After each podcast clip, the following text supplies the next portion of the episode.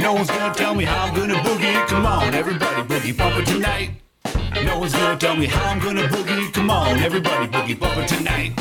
No one's gonna tell me how to boogie. Come on, everybody, boogie bumper tonight. Let's go!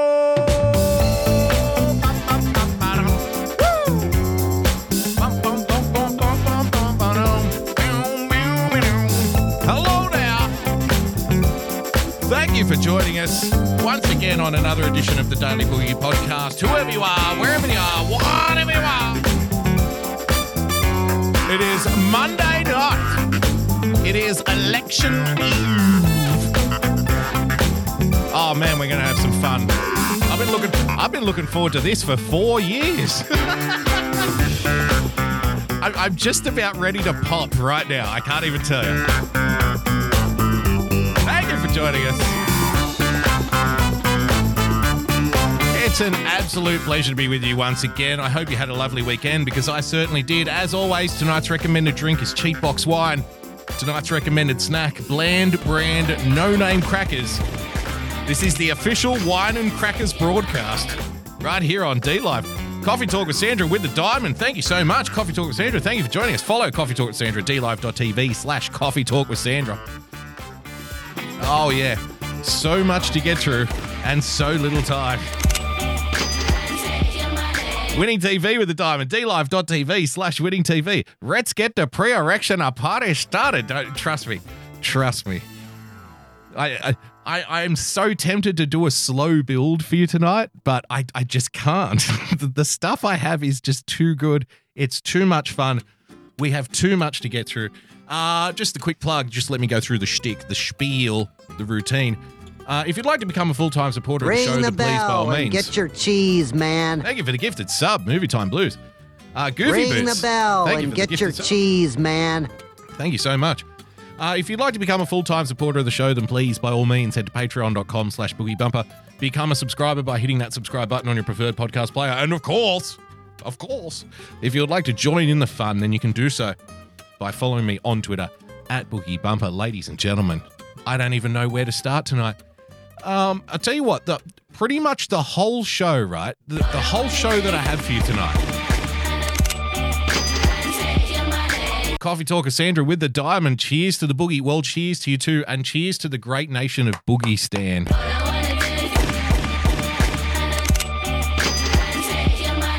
Coffee Talker Sandra with the diamond. What is with the voice? I don't know. Is there something wrong with my voice? Is it different? Have I changed? I don't know. I'm not sure. Maybe the microphone settings. I'm not sure.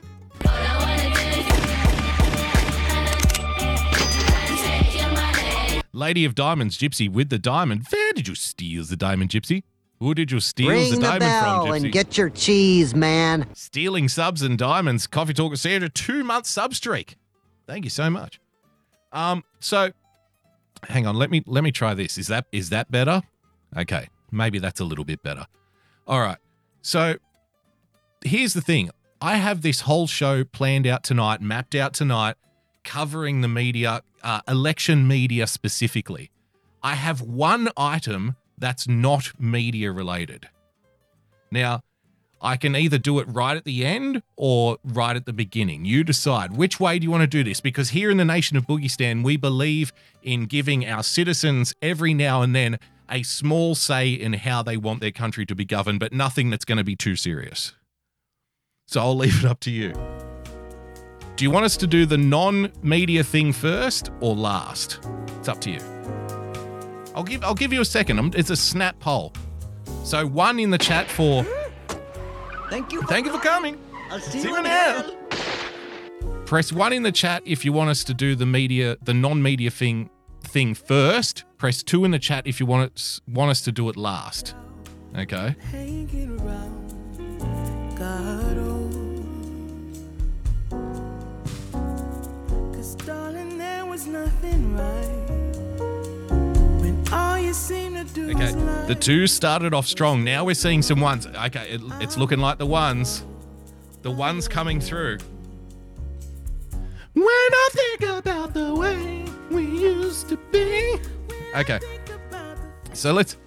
I tell you what, we'll do one first. We'll do one. So here's a fun little story for you. and you might enjoy this or not. When you start doing a podcast and you sign up to all of these different podcast platforms, you start getting like random emails from little companies. I think most, a lot of people in India who run like little internet operations and you know you'll get these random emails and says hey congratulations on the podcast. You're doing a great job. Ben k. Veritas with the diamond. Not like voting can be trusted anyway. We'll get to all that. Lady thor with the diamond asking for prayer fighting the chemo sucks. Yeah don't fuck cancer lady thor. Fuck cancer. Uh, press f in the chat for lady thor's cancer. We want it to die. Not her. We want the cancer to die. Uh, Kevin Gallego with the diamond. Yo, will yo to you too. So you, you get these little emails, right, from people who are running like little Fiverr operations and stuff. And it'll be like, hello, my name, hello, my name is Asinda, and I am big fan of your show. Right? Thank you for the diamond coffee talk with Sandra. So you'll get these little random emails from people and they say, I'm a big fan of your show. Congratulations. Your show does wonderful things. Uh, I have expertise in this particular area and I would like to help you make your show go to the next level. Uh, just pay me X amount. Like, just sign this contract and I will pretend to do work for you uh, for this, you know, modest amount of money. That becomes a regular thing. You get emails, you get text messages like constantly, constantly, constantly. And I got one the other day from something a little bit different. I got one from a transcribing service.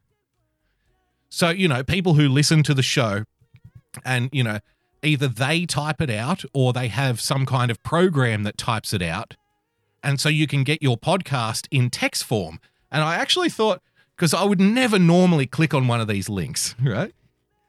And I thought to myself, well, you know what? I wouldn't mind having a text form of a podcast, like underneath every podcast, so people can read the manuscript, so to speak.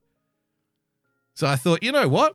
Because they were offering one free reading, one free reading. So, so I clicked on this link and I thought, okay, I'll, I want my free reading. And I sent off a podcast to them and they sent back the results last week. They sent back their transcription of the show. And here it is.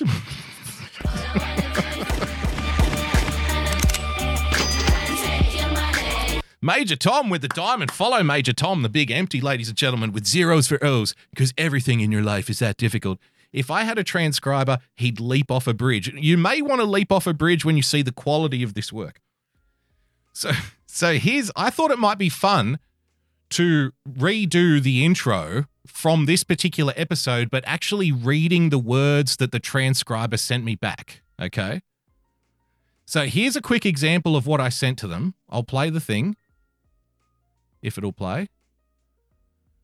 Hang on, I think I might have to rebump it to get the audio file to load again, which is fine. It's fine. It's not inconvenient at all. That's fantastic. Okay, here we go. So here's the episode that I sent to them, right? No one's gonna tell me how I'm gonna boogie. Come on, everybody, boogie bumper tonight. No one's gonna tell me how I'm gonna boogie. Come on, everybody, boogie bumper tonight. No one's gonna tell me how to boogie. Come on, everybody, boogie bumper tonight. Whoa! Okay, usual intro. Holy shit!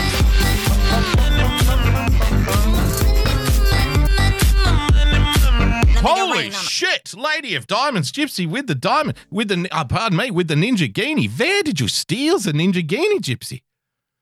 Where did you steal the Ninja Genie? says, fuck cancer. Couldn't agree more. Fuck cancer indeed. Now I can't pause the thing. Thank you so much. It's very generous of you. All right, so you, it's my usual standard intro, okay? So how about we do this? How about I read what the transcription says they think that I said to the intro of the song? What do you think? How about this? So let's let's try this. Because I'm sure it's going to be great.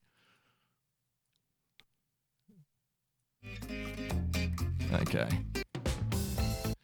Now you have to understand. So I don't have the end of the intro song, the Irrational Time song. Never, Lady of Diamonds, Gypsy in the chat saying sorry. Never apologize for giving me money. That much I can assure you. You never have to do that. I promise. I won't even ask where it came from. If you don't ask me what I'm spending it on, I won't ask where it came from. How's that for a deal? So, so yeah, I don't have the end of the like the irrational times song like handy on me. I should have thought about this more. But where irrational times is singing, no one's going to tell me how I'm going to boogie. Come on, everybody, boogie bumper tonight. Here's a little taste for you. The transcription service says, Tell me how good it was going to tell me how I'm going to come on everybody. I'm not joking. Tell me how good it was telling me how I'm going to come on everybody. And it was going to tell me how to get get it. Hello, good morning, good afternoon, good evening, whoever you are aware of. tell me how good it was. Tell me how I'm going to come on everybody. I mean, I'll take it. It's close. So, how about we do the rest of the intro? What they actually wrote. All right. So, here we go. I'm going to do my best to keep up with the with the reading, but it doesn't make any sense when you read it. So it's going to be tough to actually read it. But we'll do it. We'll try, we'll have a crack anyway. All right. Hello.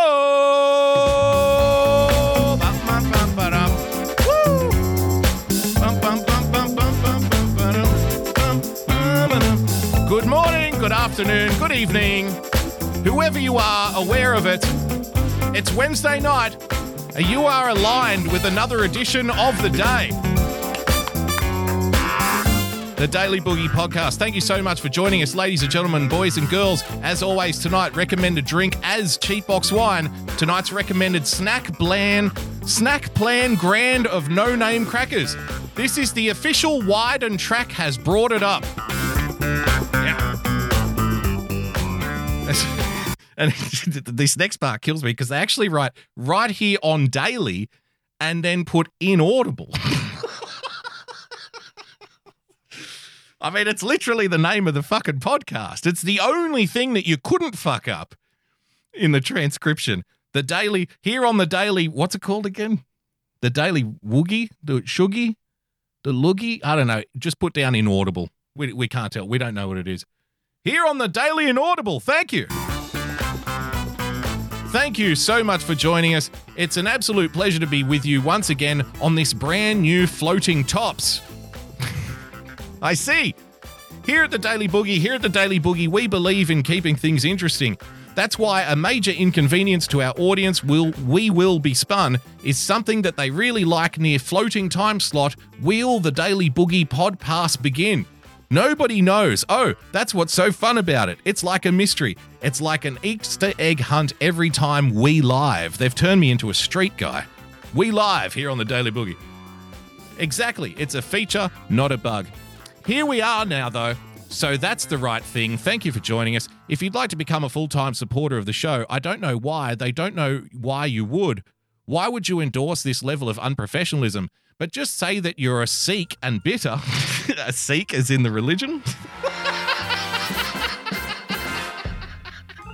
just say that you're a Sikh and bitter. Lonely old spinster with nothing to speak, no ground, no grandchildren to speak, have no money to give you, are no children to give you a body to say, if you just got this money, just piling up and gathering, yeah. So there you go. That is that is the transcribed version of the Daily Boogie podcast right there. So of course, I signed up instantly to their service because it was of such a high quality that I absolutely must. And now I feel like I should put these as the official transcriptions under every episode just for my own amusement.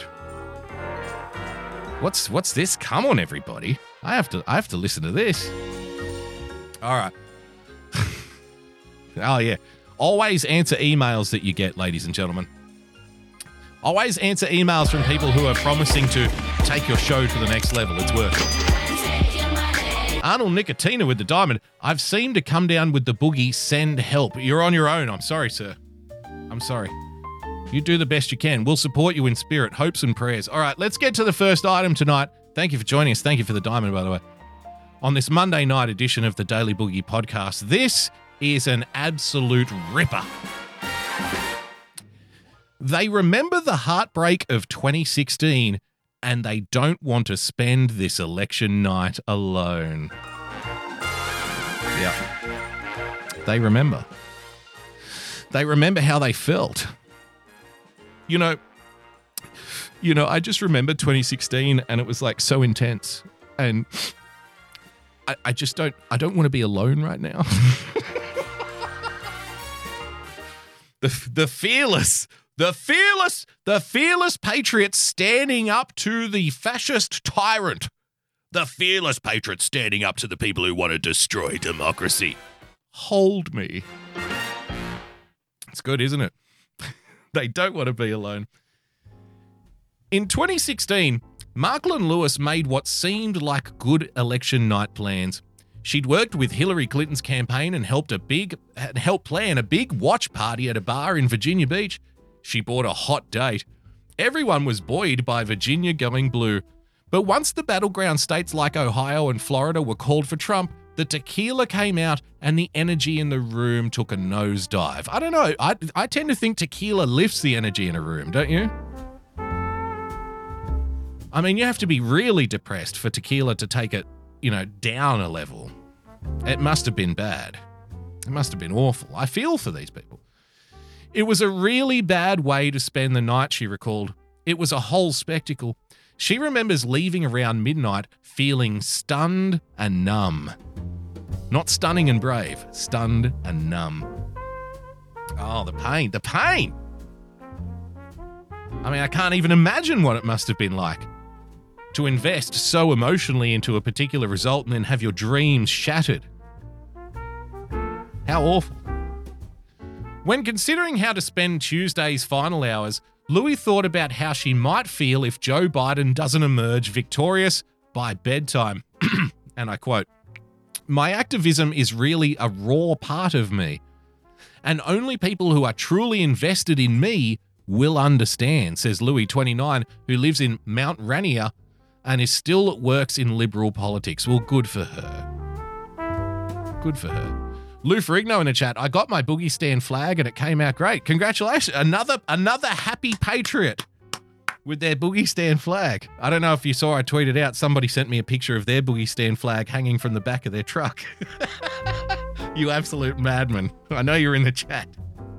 Don't get don't get shot for for boogie stand. We need you later on. And then we'll shoot you ourselves. So she and her three closest friends who are also politically active are taking tests for the coronavirus.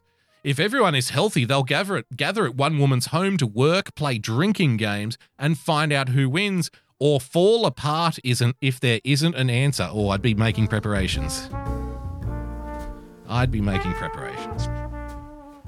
You know, I'm not the biggest rap on the corporate press, but I can tell you after playing the clips on this show, after watching the clips on this show, you know, and illustrating and and you know, peering through the narrative, breaking away all the noise, looking at the subtext. They have been soft programming the population to not expect a result for at least 3 months.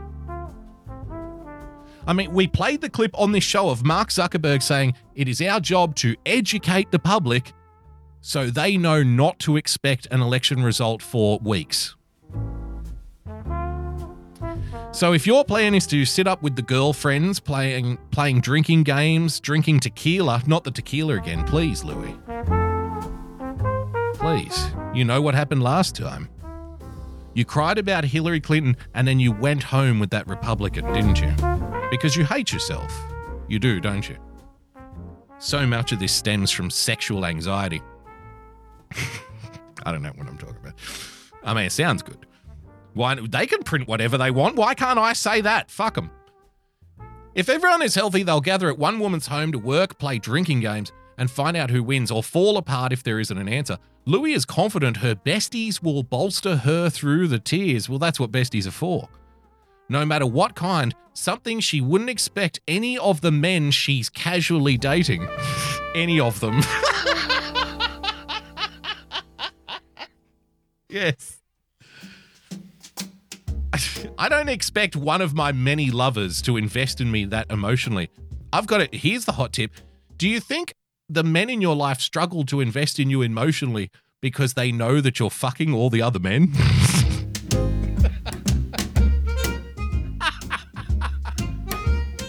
None of the men I'm casually dating would ever care this much about how I feel on election night. Correct. They just want to have sex with you. And that's it.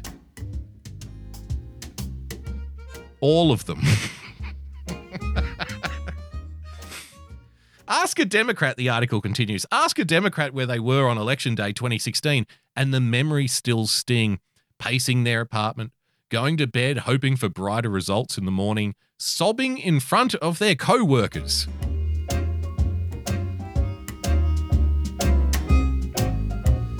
Sobbing in front of their co workers. Come on now, not everybody works for Google. Imagine working at like a 24 hour Target store, crying in the underwear aisle because Hillary Clinton lost. I mean, that's that's enough to make you want to go out and whore yourself out on the street. I, I would imagine. Just the thought of that, the memory of that. Fuck that. Sobbing in front of their co-workers, driving across state lines to hug their parents. Well, thankfully, coronavirus has put an end to that disgusting practice. Thankfully, finally. Four years, countless news alerts, and one pandemic later, many hoping for a Biden victory are determined to prepare themselves. They've been working on themselves emotionally, you see, ladies and gentlemen. So this will never ever happen again.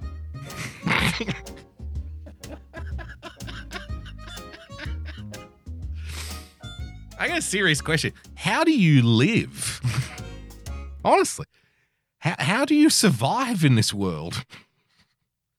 I'm, I'm not trying to sound harsh, but Jesus Christ, man. How do, how do you even like get up and function? How do you remember to breathe? It must be agonizing to be you. Torture. You've, you've been emotionally preparing yourself because four years ago you cried too much in front of your co workers. Jesus Christ. Like, I don't. I I couldn't vote to validate that. You know what I mean? if that's what it's about, and I'm not saying it is, but god damn it. Once they voted, they have contingency plans for how they'll handle the devastation, joy, or chaos that could follow November 3. They just suck the fun out of everything, don't they? Whether it's getting angry about Barbie being too sexist or whatever the fuck it is, J.K. Rowling's transphobic for some reason, who know who knows what fucking one week to the next the problem's going to be.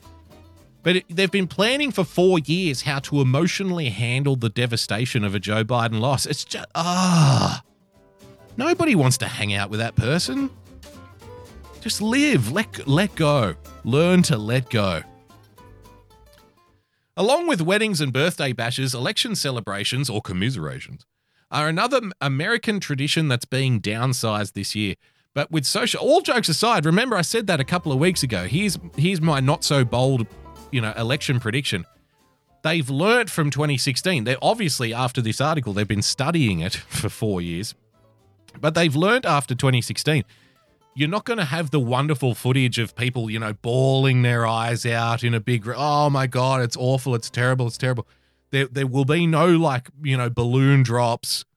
There will be no, you know, occasions for big gatherings and stuff. They will, the media has essentially created, either through, you know, happenstance or through programming, they've essentially created a situation where the 2020 election will be historically uh, you know, it won't be recorded historically in the same way that previous ones were. You know what I mean? Like they're going to take that away from him if he wins. But Trump, I mean. They're going to take that away. So, well, at least not everybody was recording. You know what I mean? It's petty. But with social distancing entering its eighth month, those who live alone, representing 28% of US households according to a 2019 census data, have already endured so much solitude. Rachel Narins a cookbook writer in her 40s who lives alone in Los Angeles. Life's going well. Hey, plenty of time to cook. I would much rather read a cookbook written by somebody who's, you know, a spinster, who's whose barren ovaries uh, can no longer reproduce, and therefore all she has time to do is sit in her you know, horrible apartment in Los Angeles and write cookbooks because I imagine she cooks a lot. I would I would much rather read a cookbook by that person than somebody who has kids and stuff. Because really, how much time can you devote to the kitchen when you have kids? You know, you, you're not cooking five star meals every time there's a sit down meal. Eventually, those kids are getting peanut butter and jelly on a sandwich. Everybody can do that. She says, This is a particularly challenging night. It's challenging. Adding that she's still upset from 26, still upset from 2016. Still. still. That's a long four years, isn't it? She's still upset by 2016. She'll cope by logging onto Zoom with some girlfriends, trying to stay off Twitter, and making Jill Biden's chicken parmesan with Marty Ginsburg lime souffle. What a night. Sounds like an action packed night, doesn't it? they know how to celebrate. October to February is also known is already known as cuffing season, when a regular Netflix and chill buddy seems more desirable than keeping your options open. It's I can't. So ridiculous. These people are so ridiculous to me. I'm sorry. I know it's like a bit lighthearted and it's a bit tongue in cheek, but it's really just garbage. It's hot garbage. All of it. we haven't even started yet. I'm on the first item I have for you tonight. We're, we're a quarter of the way into the show. Brent Parker, 26, who runs social media for an environmental advocacy organization in Washington, went through a breakup in May. While he's active on dating apps, none of his connections are election night serious.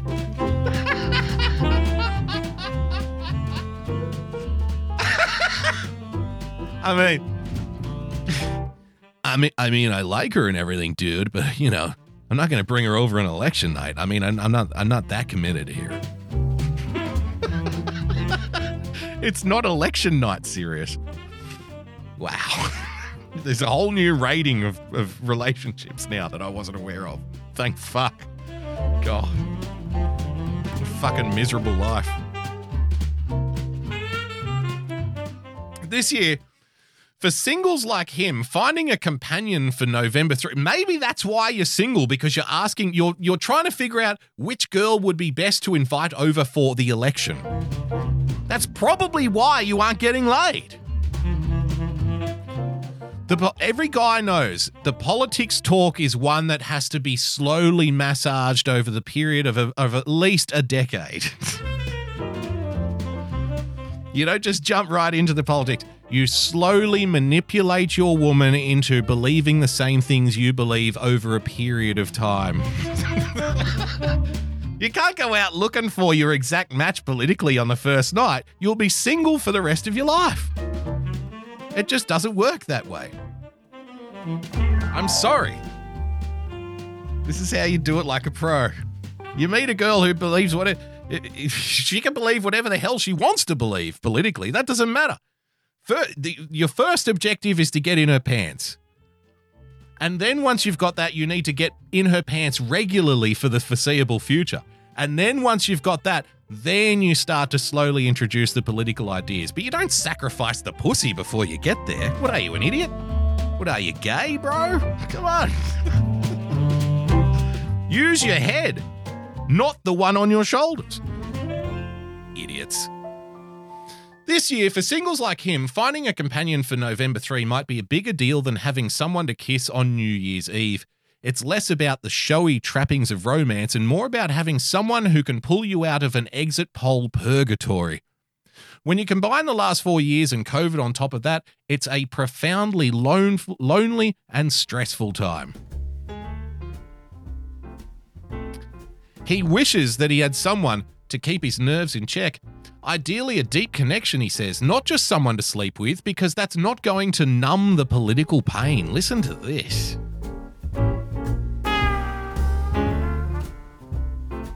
Listen to this garbage.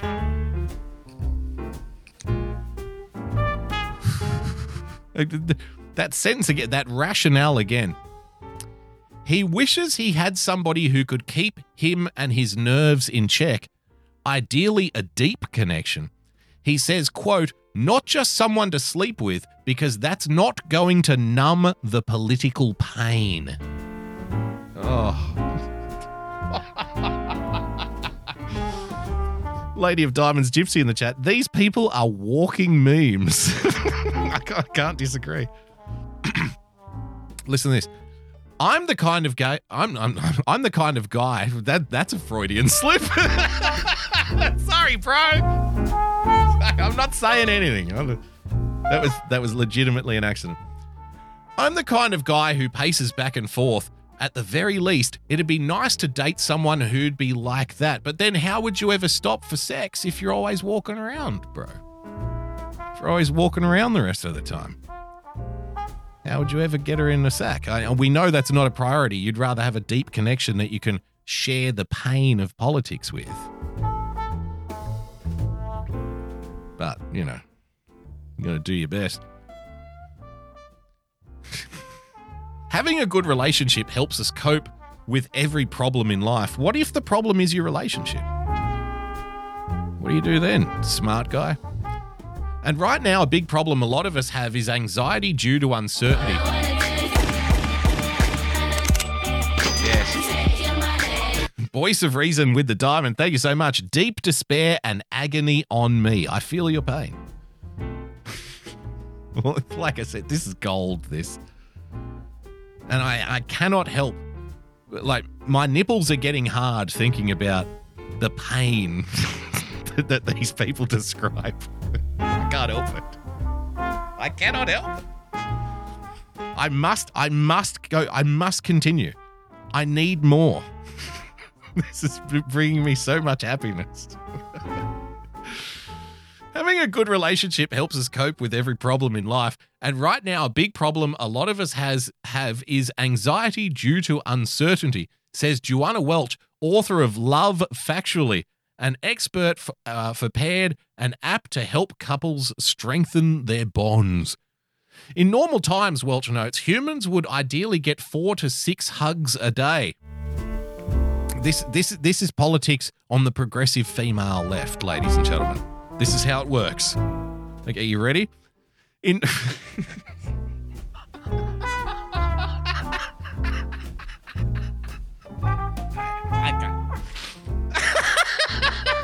I'm sorry. I'm sorry. I know this means a lot to you. I re- I know this is really important. I know you really believe in this stuff. I got, be serious. Come on, this is serious. In normal times, Welch notes humans would ideally get four to six hugs a day. Meanwhile, many of us are living through zero hug days, weeks, or even months, and that lack of touch can make it even harder to cope with a tense situation.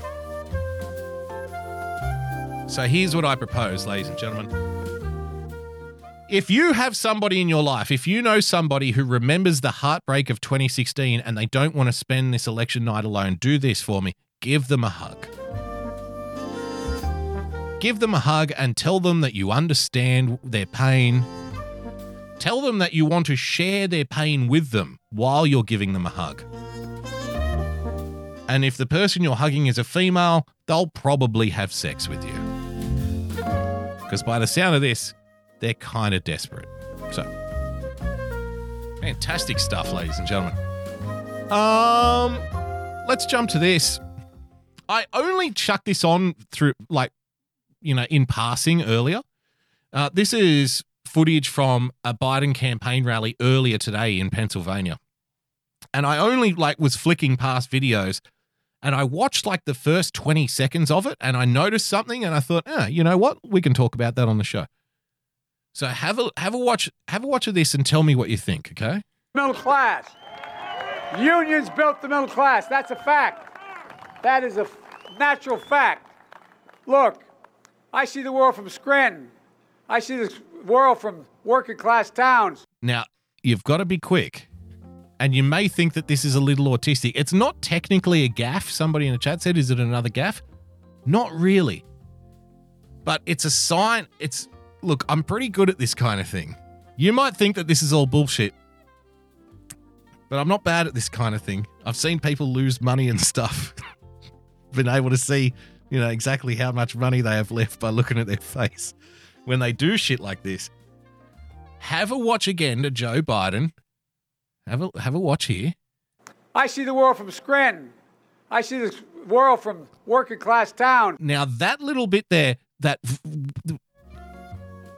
and just for a very slight second, he corrected himself. It wasn't a gaffe. It's not about the union line. It's not about that.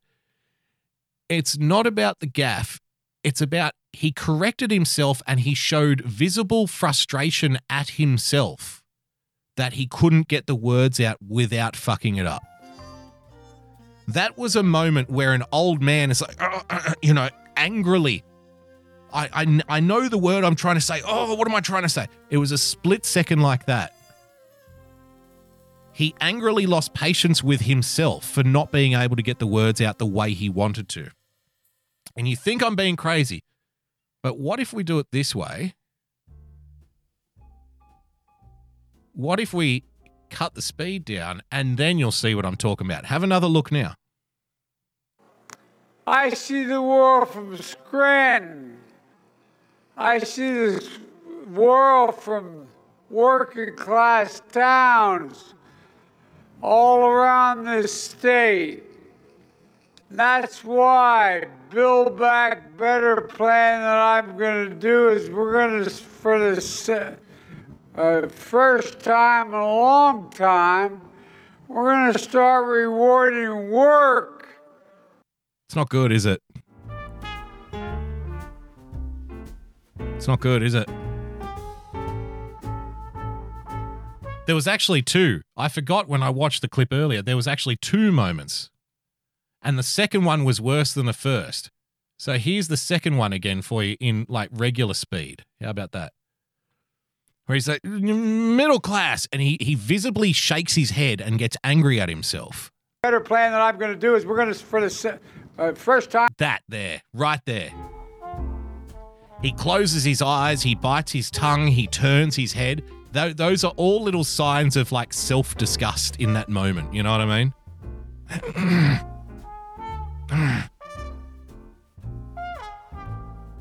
and you know, I'm not normally one who's like, because I think it's bullshit. Like, uh, uh, I think a lot of the like body language stuff that people do is so open to interpretation and it's seldom accurate. You know, it can be accurate. It depends that they're not always right. And I think when you slow somebody down to make them look like they're slurring their speech or whatever, that's not really fair either. I, so I, I am I'm on that side already. But that particular moment where he's you, you can see he gets visibly frustrated with himself that he can't spit the words out the way he wants to. And that, that hit me in the face like a ton of bricks, man, when I saw it earlier. And I was like, oh, oh, that's nasty. One more time.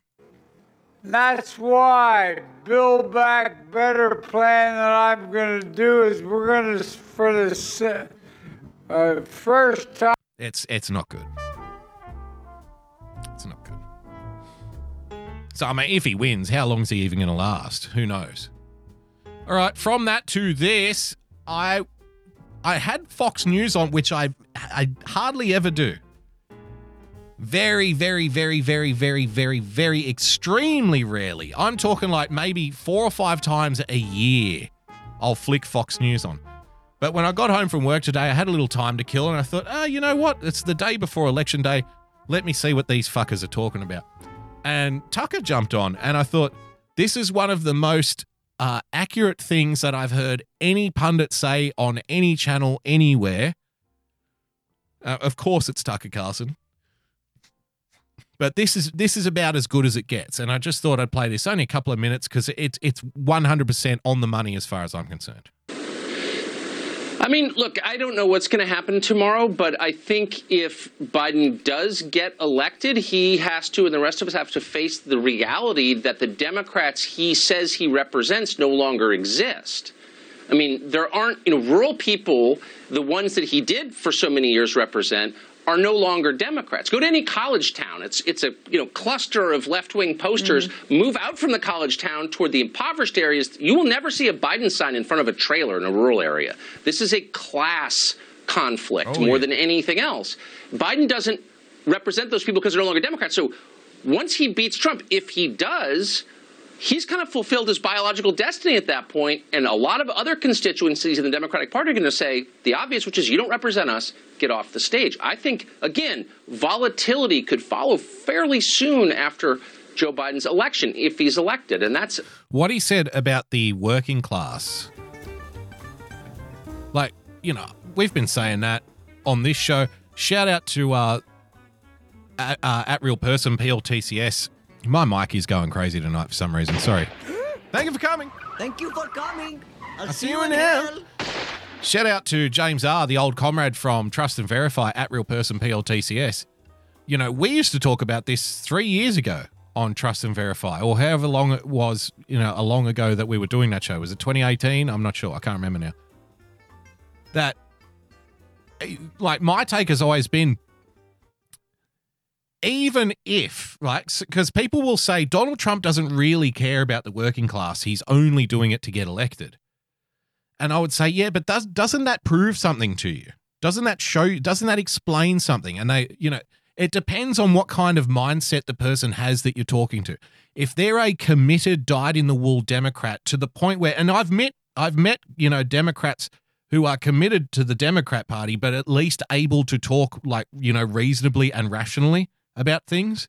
You know, Lucifer Sam's in the chat. He's a fine example. So I would say to them, yeah, but doesn't that represent something to you?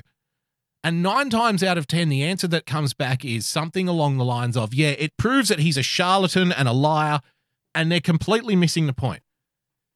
Because the point is, even, let's just say you're right, even if he's only saying it to get elected, even if he's only saying it to get elected because it's purely cynical and he doesn't really care and it's, you know, he knows people will vote for him, why aren't you saying it? Right? So even if Donald Trump really doesn't care about the plight of you know, wage earners and the working class, just him saying it is enough to win a fucking presidential election. That's what that means. What that means is for the past 30 or 40 years, the Democrats have slowly, slowly, and then very quickly taken themselves out of the discussion of the constituents they used to represent, that being the blue collar workers, the middle class, the working class, right? They have removed themselves from that equation and they have instead wedded themselves to, you know, at least perception wise in the public. You are either at the very top of the food chain, so we're talking about, you know, the, the major financial centers of New York and LA, but uh, immigrants, minorities, and far left ideologue, you know, university uh, activists, and that's it. And they have taken themselves out of the equation for the the the, the workers, like the blue collar workers, the rural people, and all of those things. They've removed. They don't want their vote because to them, you're the rednecks. Like, I couldn't believe my fucking ears after 2016. And I was listening to all of these Democrats boasting about, even after they lost, they were boasting after they lost how all of the most highly educated people were voting for them. Remember that? Remember how they used to laugh and say, all the uneducated people vote for Donald Trump. And I thought, I thought, Jesus Christ, how dumb are these people? They, they used to be your voters. The people without college educations, the tradesmen, the low income earners. They used to be yours, and now you're just openly mocking them. Oh, you idiots. We have we have all of the college educated people. We have all of the smartest people. We have all of the richest people. Don't you want to be part of the club? I thought it was amazing to hear this come out of Democrats' mouths. And they haven't learned a goddamn thing in four years. But what he said there is 100% right. Rightly or wrongly, the Republicans have now become the party of the working, the cultural part of the, the party of the working class. And they just haven't realized it yet because the Republicans, you know, by and large, for the most part, especially the establishment types, they hate you as well. If you're working class, the Democrats now hate you and the Republicans hate you too. Even though you won them won them the White House 4 years ago, they still hate you. I don't know if we're thinking that through. Maybe just a last question for you. So, the political realignment that we have been living through kind of started in the 1990s. Do you think Yes. it ends in 2020, or does it have a little bit more to go? The leadership of the Republican Party needs to understand that they now represent wage earners in this country. Mm-hmm. This is the working man's party. It never has been, it now is. Tell me the last time you saw a Range Rover with a Trump sticker on it. No. It says resist on the back of every Range Rover. every pickup truck says Donald Trump. Mm-hmm. Who are the people in the Range Rovers resisting? The guys who hang their drywall, who plumb their homes, who trim their trees. Again, the population has completely reoriented, but the parties, particularly the Republican Party, will not acknowledge it. They still think they represent Silicon Valley. Who hates them? So that's the change that I'm looking for. And it, sometime, no matter what the result is, the Republicans need to figure out who their voters are. Yeah. because Trump gets a lot of shit from people who call themselves pundits and stuff. There's there's a reason he won the blue wall states in 2016.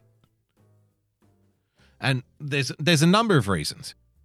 But what you had in the blue wall states in 2016 was a whole bunch of people who are like middle class, working class, who not just like in their minds, they weren't just imagining it, they were they had legitimately become the lost children of politics. Because the Democrats that they used to vote for no longer gave a fuck what they think. In fact, in worse than that, they consider them to be uneducated rednecks who are bigoted and wedded to this idea of American exceptionalism. That's what they think now. And they couldn't dream of voting for a Republican because the Republicans are the big end of town. That's the bosses. That's the shareholders. The the Republicans are the ones that fire them and makes it impossible for them to make their mortgage payments and stuff. So they're kind of stuck in the middle. Who the fuck do, who represents us now? There's a reason that Donald Trump won those states in 2016. It's because all he had to do was mention their concerns and they were fucking lining up.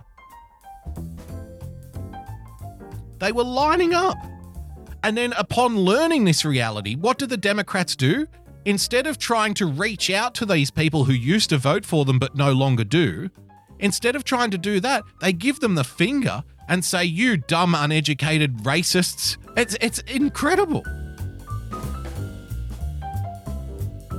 That's how dumb they are. Now, amazingly, Biden has tried, at least, he's tried to win them back. He, I don't know if he's done a very successful job or not, but he hasn't carried on like Hillary Clinton did in 2016, right? He's tried to say, "Oh, no, this is about this is about uh is about jobs and the economy." And uh, you know, people are struggling out there, and we need more stimulus. And I'm a union man, and all of that kind of shit. That's what he's doing. He's he's trying to effectively win those voters back to the Democrats. Whether he's successful or not, I'm not sure. I doubt it, but I'm I'm not a never I'm a never say never kind of a person. You know what I mean? So time will tell. And but just by him, you know, acting in that way, it proves that what I'm saying is accurate. Because otherwise, he'd still be going, "Oh, all the, only the dumb people vote for that guy, only the uneducated one." So there's that. Um, Um, here's something that we've spoken about on this show for a while. Have a listen to this. Joining us now, David Plouffe, former senior advisor to President Obama, manager of the 2008 campaign, and James Carville, Democratic strategist, co host of the Politics War Room podcast. Thanks to both of you for being with us. The excitement of this election and the fear on both sides is palpable. David Plouffe, let's talk about the numbers. I want to start with this primer from Chuck Todd this morning on Today. A primer. Don't you don't you mean a a primer? Don't you mean a primer? Where do they find these fucking people? Are you telling me that you've been reading a teleprompter for 40 years and you call it a primer? Come on, man. It's a primer. It's a primer. The good news for Joe Biden is he just needs one, and it would hit him at 270. Arizona would give him 270, but let's say the president holds on to that. Florida would do it, but let's say the president holds on to that. Georgia would do it, all right, but maybe he holds on to that. And look what this does. This puts us right here. This is the nightmare. Joe Biden does not want us. If this is what we're waiting for, it's going to be a long month. I've been saying on this show for a while Pennsylvania, Pennsylvania, Pennsylvania, Pennsylvania. Because, you know, I, I did a little uh, election map. It's on my timeline somewhere if you want to check it out. I used the ABC one to, you know, flip the states or whatever.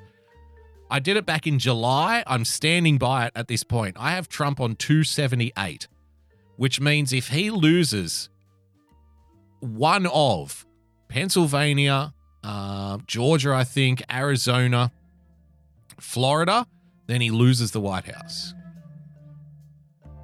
But Pennsylvania is particularly interesting because it swung so heavy. It swung like nine points to the Democrats in the midterms. He only just won it in 2016. And there's a lot of problems in Pennsylvania with like, you know, because I was I was listening, James, and again, thank you for the plug. Shout out to James R at Real Person PLTCS. And like, if you've been watching both of us for any length of time, you'll know that he's far more optimistic just about life in general than I am. I'm far more pessimistic. So I always take like the pessimistic angle to things. But that's why we get on so well, I think, because we, you know, we teach each other things, right? So I always take like the, you know, I'm I'm more programmed to take the pessimistic view of stuff. And there, there's there's a lot of issues in Pennsylvania, like the suburbs in Pittsburgh and Philadelphia. You've also got the gerrymandering that's been taking place over the last three years. That's been contested often in the Pennsylvania Supreme Court. You've got them trying to change rules about you can put votes in four days late. There's all kinds of shit happening in Pennsylvania. And the reality is, in 2016, he only just won it. And in 2018, the Republicans got their asses handed to them. So, uh, you know, I, I you can't afford to lose. If you're only if you're only on 278 in my equation then you can't obviously you can't afford to lose 20 electoral college votes right? Because then it's game over. So you know i said on the show last week tuesday night i'll be watching pennsylvania. For me that will that will sort of decide where it goes from there. If trump wins pennsylvania i think he's he's probably got it. And if he loses pennsylvania i think he's probably going to lose at Premier 17, tons of fuckery in Pennsylvania. Lady of Diamonds, uh, Gypsy, who's from Pennsylvania, our AG is already saying if he wins, it's because there was fraud. See what I mean? And there's a reason. I, I think I heard the stat correctly earlier tonight. I think I heard this correctly, but I could be wrong. So correct me if I'm wrong. Apparently, a Republican president has never won unless the Republicans have won Pennsylvania. Did you know that? Apparently, apparently, uh, I, I, it doesn't sound right to me, but that's what I heard. I was like, oh, really? Has that been always been the case that you have to win Pennsylvania if you're a Republican to win the White House? It's never happened otherwise. I'm not sure, but Pennsylvania is very important. But let's get let's get back to the the point of this conversation. We've been talking about this program, this soft programming that's been getting rolled out. We've played the clips on this show right? week after week after week after week. Mark Zuckerberg, don't expect a result. We need to educate people to, uh, you know, we need to educate people to expect a result weeks later. You have corporate media copy being pumped out saying, base essentially programming people to say, do not believe the results on election night. Ignore the results on election night. Whatever they say on election night, ignore it because it's not accurate. That's what you've been programmed with over the last two, three months minimum. Forget about the election night results. Trump's going to be a long way ahead and then he's going to lose because there's this thing called the blue shift, and the blue shift always happens, you know, later in the vote. And then what's going to happen is Republicans are going to contest these results that come in days later and then they'll be accused of you know not not going by the election, even though they've spent the last four years not uh, admitting defeat in an election, believe it or not. But so then, if you contest the results that come in days and perhaps a week or two weeks later, you'll be the one that's accused of not accepting the results. And I, I expect, I almost expect, you know, a dozen states to tie up results in court for fucking two years. It would not surprise me at this point. Wouldn't surprise me in the slightest. if we're sitting here in 2022 at the next midterms talking about, well, the midterm vote is going to be complicated by the fact that all of these states still haven't decided on the 2020 result yet. You know what I mean? Oh, all of the all of the counting is in disarray because you've got the court cases still going on. I almost expect it to happen now. Just because I've been reading the subtext to the corporate media for the last few months and saying this is what these people are angling for. This is what they're going for. This is what they want. Not a long night, not a long week, but a long month. A month. So we're already out And to a month. Pennsylvania does not count the uh, the mail-in and you know the mail-in ballots. God, where do they get these fucking dinosaurs? Jesus Christ. Can any of you get a single word out, a single sentence without sounding like Joe Biden's mother, who must be 120? God. And they don't even uh, care. Uh, uh, uh, uh, you're on international media. Christ. Look at look at this collection here. Uh, Sound persons, they can't even talk. They get paid to talk. It's their it's literally your job. You had one job. One job. Fuck a duck. But a long month. And Pennsylvania does not count the uh, the mail-in and you know the mail-in Oh, ballots torture. and absentee ballots until uh, the polls close. Fucking agonizing. They they must have like futons underneath the cameramen for when they just drop and fall asleep like narcolepsy.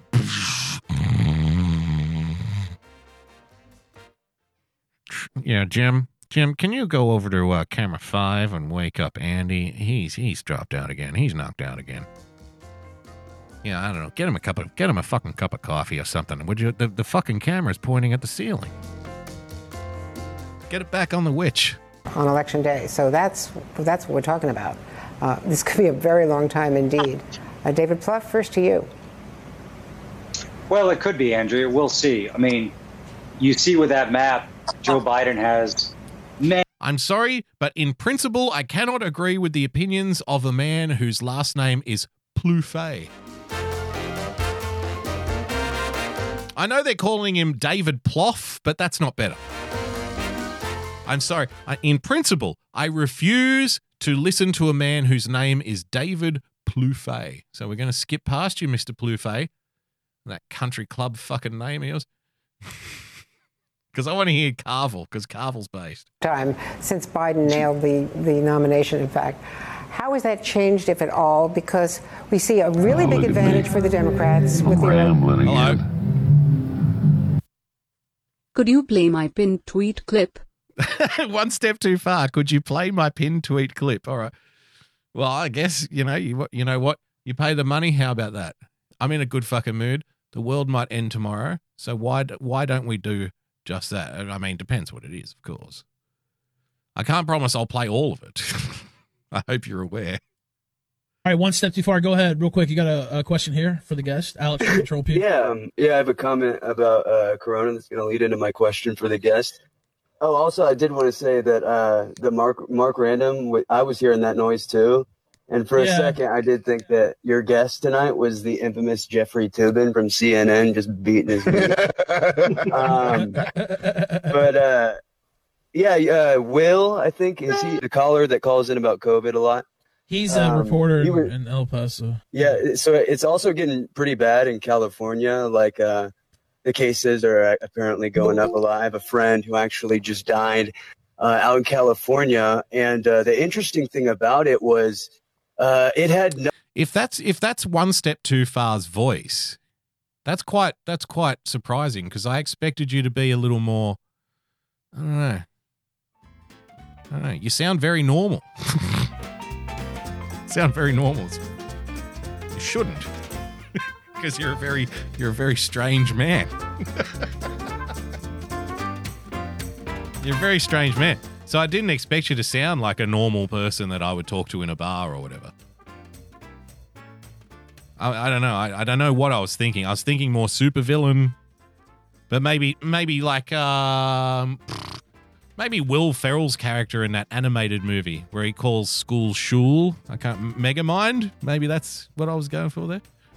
I'm not sure. All right, come on. Nothing to do with Corona. It was Gavin Newsom and his cuck ass backwards fucking restrictions. And my buddy decided to put a fucking gun in his mouth, even though he was making 6K, like 600K, Right. didn't care because the restrictions are so bad. I've had Corona back in March. Been donating blood plasma, O positive. It's not that fucking bad. Everybody needs to stop being so fucking bitch made about it. Don't get a goddamn fucking inoculation from Bill Gates. Don't let any doctor stick needles in your arm. Be it men, go out and get All right, fucking all right. corona. You'll get the No, don't, no, again. don't go get Okay, All right. question for the Call- guest. You have a question very quickly. Go ahead. Yes. Okay. So my question. Look at Ralph. He's Ralph's like, no, no, no, no, don't go tell pe- don't tell people to go out and get corona on my show, man. Come on, man. oh, he's rubbing his face. no, no, he's no, no, no. Don't, no, don't go get corona. All right. question for the Call- guest. do you have a Question question? for the guest. Very quickly. Go ahead.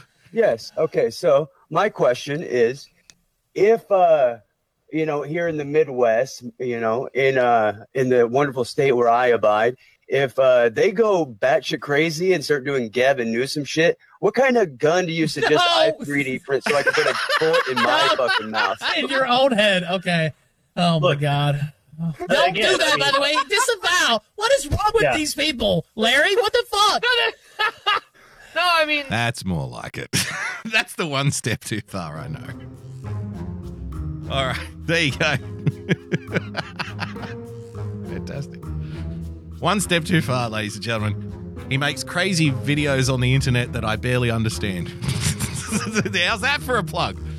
He makes videos that I never, I really don't get, but I laugh along anyway because he makes me nervous. I'm just kidding. He's all right, I guess. All right, let's carry on here. Early vote and the mail-in. We don't know how many of those mail-ins are going to be counted, how many are going to be thrown out in different states, and we don't know how many might be stopped by court decisions to come. And the Republicans, by all counts, have a real advantage with election day voting. First of all, we're going to know the winner of this election by 10 o'clock tomorrow night. Hey! Carville! Carville's not Carville's not going in with the bullshit. Carville didn't get the let's drag it out memo. Carville didn't get the memo that said, you know what? What we need to do is avoid a repeat of last election when John Podesta, for God knows whatever reason, came out and addressed the crowd because I guess Hillary's too much of a fucking queen to do it herself. Came out and addressed the crowd and said, "Don't everybody, don't panic, don't panic. Uh, go home, sleep. Everything's going to be okay on the in the morning." This has been a carefully manicured message that the Democrats and their uh, surrogates in the media have been trying to manicure over the last, you know, three months. Like I said, James Carville, he's like he's a political strategist for the Democrats from the '90s. He's ancient, but it was different back then. so he's completely skipped over all of that fucking hope porn and just gone straight to forget about all that shit. We're gonna know who wins at ten o'clock at night. Democrats with the early vote and the mail-in. We don't know how many of those mail-ins are going to be counted, how many are going to be she's thrown giving out. she's giving him the rundown. His job right now is supposed to be to agree with the uh, incoherent woman. in different states, and we don't know how many might be stopped by court decisions to come. And the Republicans. See, that's her. That's her getting ahead of the curve. That's her programming. Oh, the court decisions are going to come. We won't know the results. What about the mail-in? She's doing the media spiel. She's doing the media script. James didn't get the memo. Republicans, by all counts, have a real advantage with election day voting. First of all, we're going to know the winner of this election by 10 o'clock tomorrow night.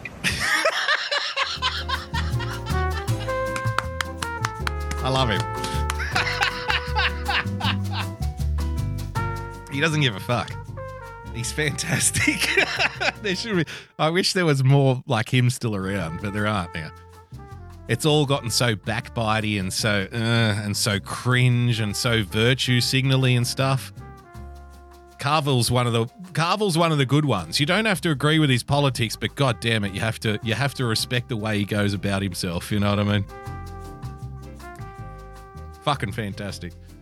All right, with that, let's take a quick 5-minute break. When we uh, come back, man, I've got so much to get through. I don't even know how I'm going to fucking squeeze it into an hour. Holy shit! Looking at these links I've got, we've we've barely even started tonight, so that's good, I guess. we'll take a quick five minute break, and when we return, uh, more of the Daily Boogie podcast here on a Monday night. Stick around.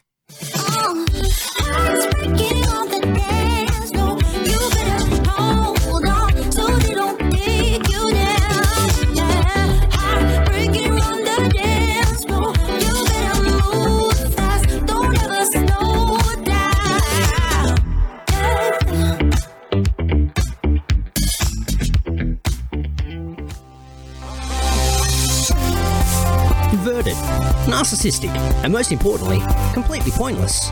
Come waste an hour of your week with The Starting Block Friday nights Australian time at dlive.tv forward slash The Starting Block. Get in touch with us on Twitter at The Starting Block, no K at the end. Also, subscribe to the show on Apple Podcasts or iTunes by searching for The Starting Block, or one word, or on Podbean at startingblock.podbean.com. Join the blockheads, tuning in in their millions right around the world.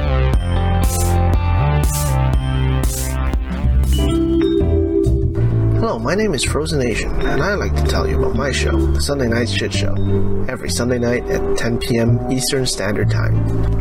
Along with good conversations and laughing at funny and weird shit we find on the internet, we also have the Hat Cam, where I showcase my myriad of great looking hats. Here is a testimonial from a great friend of mine who has enjoyed my hats lately. I I hope your next hat is a bullet. Jesus Christ! What are you fucking Asian Dick Tracy? With you? Why do you, why do you have to ruin my evening? Like I, I was just gonna just listen, you know, listen to my buds do their show, and you, you gotta, you just gotta do this. You, you just do the show without the hat. so you're not enjoying it? No. Dude, oh, Asian Oh, come Dick on, Tracy. secretly you enjoy it. You look No. like you're going undercover in, in Argentina, but it's not working. I hate you. I hate you. and I Oh, hate come on, you stupid secretly love it. No, no, I openly hate it.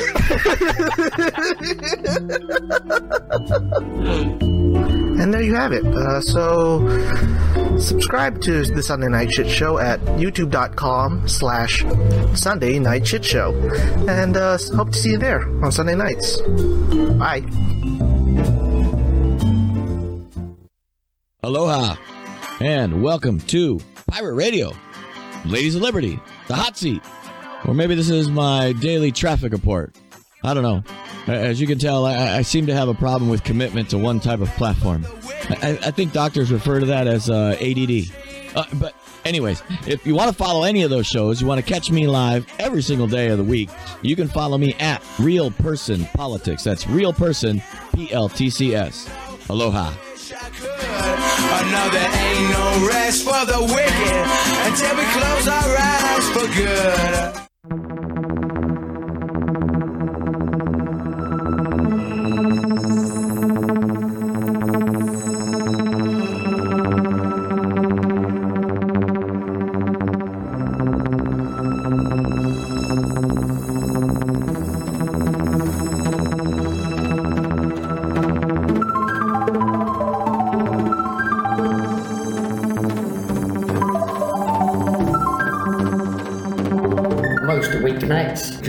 Good self, UK Neil, over at DLive for the Great Awakening show. That's over on DLive at dlive.tv stroke UK Neil. Get yourself out of that matrix and get over to the Great Awakening. This just in! The global officials that can help all, also known as Got You, have now banned all boogieing and boogie related movements worldwide. Public safety is the main concern, they say, and people are reminded that boogieing is contagious. Anyone caught boogieing will be dealt with in the harshest terms police have reported. More at 11. This world can get you down. There's just one thing you can do. You gotta get back up and shake it all around. No one's gonna tell me how I'm gonna boogie. It. Come on, everybody boogie bumper tonight. No one's gonna tell me how I'm gonna boogie. It. Come on, everybody boogie bumper tonight. No one's gonna tell me how to boogie. Come on, everybody boogie bumper tonight. Coming back. Second half of the show, ladies and gentlemen, boys and girls. Remember, if you'd like to become a full-time supporter of the show, then please, by all means, head to patreon.com slash boogiebumper. Become a subscriber by hitting that subscribe button on your preferred podcast player. And of course, if you would like to predict my election win, then you can do so by following me on Twitter at Boogie Bumper. Come on, everybody. exactly. Goofy boots in the chat. Thank you for joining. All right. Just to follow up from what I was talking about in the first hour there. I mean, just have a look at some. We're not going to get through this because I have much more fun stuff I think I want to do on election eve, and we've only got like another hour or so to do it. But have a look at these things that I had prepared lined up here. Philadelphia expects uh, expects to need several days to count ballots. This is what I was talking about with the programming. Get ready for this. You know, I was making fun of that article because it deserved to be made fun of. The Democrat article, you know, oh, they remember what it was like in 2016. They don't want to be alone. It's so sad. It's so frightening. But if you want to talk about emotionally preparing for something, emotionally prepare for this because this is their big fucking enchilada. Uh, James Carville, to his credit, to his everlasting credit, is like, that's all bullshit. We'll know at 10 o'clock at night. Fucking God bless him. even, even though he's a Democrat, fucking God bless the guy. Because he'll tell you what he really thinks, or at least the way he thinks it should be. But this is what the plan is. Philadelphia expects to need several days to count ballots. Philadelphia officials said Monday it will easily take several days to count the city's large number of mail in ballots, potentially delaying statewide election results from Pennsylvania that could decide a close election race. There is a reason that I am watching Pennsylvania more than any other state. You know, and I'm probably not as emotionally invested in any particular result as, you know, my American brothers and sisters are. Uh, rightly so, right? Because I'm not even an American, but just as a, you know, as a purely, you know, theoretical uh, exercise in studying election campaigns, which is how boring I am as a person, how milk toast and vanilla I am as an individual. That's what I I like to do for fun, believe it or not. For fun. Obviously, the drugs in this country are terrible. Uh, Mayor Jim Kenney and Commissioner Lisa Deeley noted in an open letter to city voters that counties in Pennsylvania can't start processing mail in and absentee ballots until 7 a.m. on election day, guaranteeing there will be ballots left to count after election night, ladies and gentlemen. They said more than 400,000 mail in ballots had been received so far in Philadelphia. Uh, Philadelphia. Philadelphia, the Commonwealth's most populous county, where three quarters of registered voters are Democrats. Three quarters, huh? But that's not counting new registrations, though. So. This may determine the outcome in Philadelphia and in the Commonwealth as a whole, Kenney and Deeley said in their letter urging patience. Pennsylvania, which Trump won only by 44,000 votes in 2016, has the highest chance of any state of being the tipping point in the presidential race, according to 538. Here's another one. Trump sows doubt about vote counting in tense final days. Don't you love how exactly how we said it would play out is how it's playing out? Exactly how we said it would play out. So, one side talks about don't expect an election result. We've got record numbers here. There aren't going to be any miracles. They even go so far as on CNN, Michael Smerconish's show, uh, saying that do not believe the result on election night. Ignore the result on election night. It's going to take weeks before we know who wins it. And then at the same time, what do they do? They blame Trump for sowing sowing doubt. Trump sows doubt about vote in uh, counting in final tense days. fears president will declare himself a winner prematurely amid ongoing legal challenges in some states. They haven't even got a legal challenge yet. They have not even started to consider a legal challenge yet, and they're already saying this is what will happen.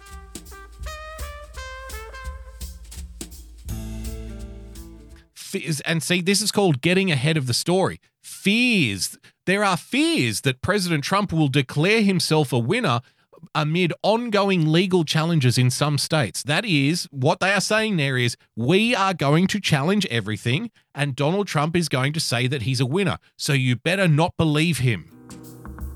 You better not believe him because this is what's going to happen, right? Biden responds to reports Trump will declare early victory. Not going to steal this. See, if he declares himself the victor, and all of these states are saying, no, no, no, no, no, you have to wait weeks and weeks and weeks for the results. We're going to count. We've still got ballots coming in. We've still got the mail ins. We've still got things coming in. They're going to say he's trying to steal it again. Again. Right?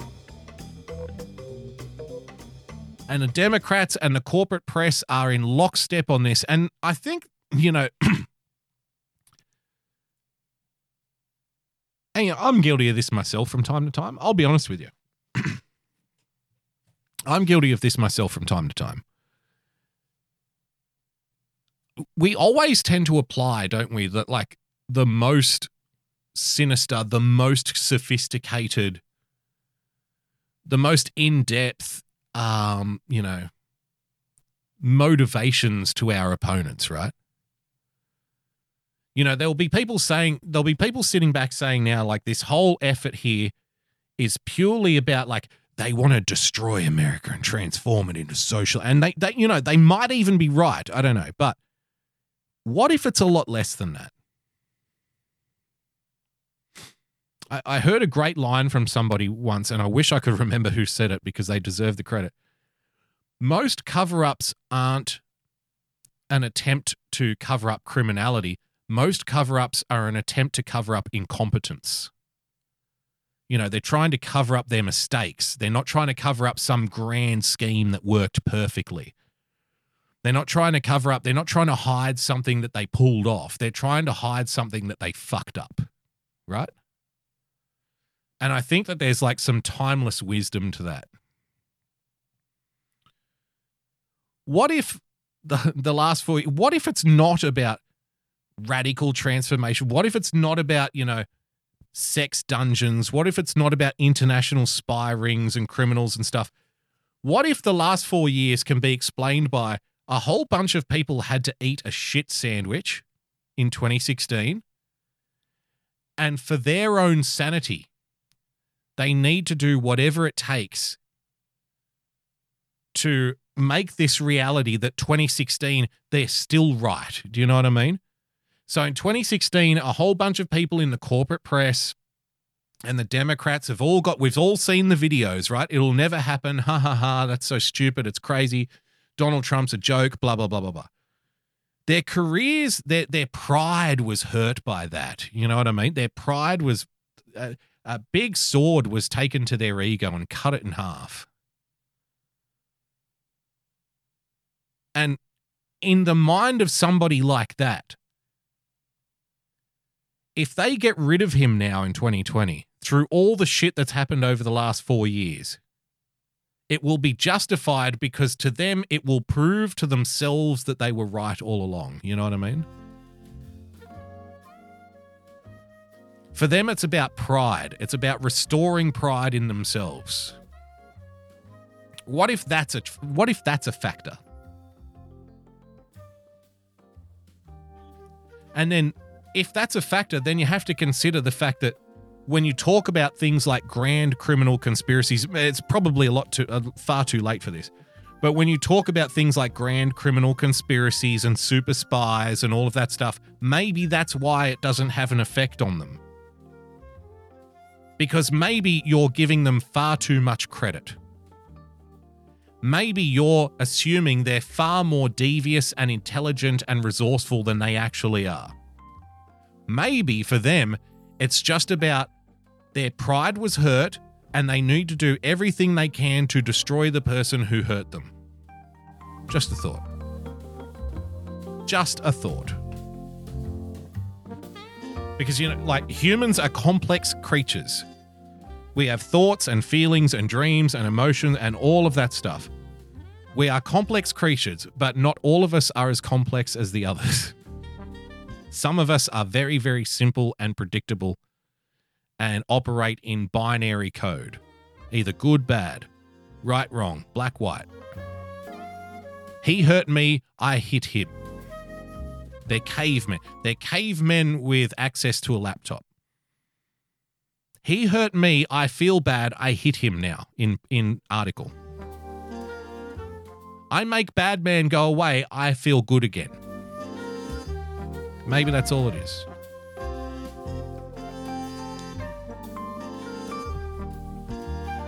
Who knows? And maybe it doesn't get any better. Yeah, to steal a line from a steal a line from a hackneyed Oscar-winning movie in the late '90s. What if this is as good as it gets? All right. How about this, ladies and gentlemen? A fun one for you. Some people question the Democrats' commitment to Kamala Harris, but those people have never met this person.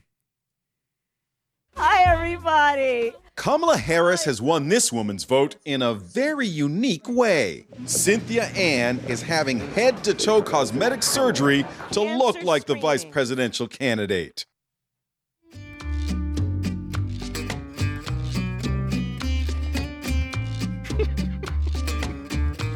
Oof.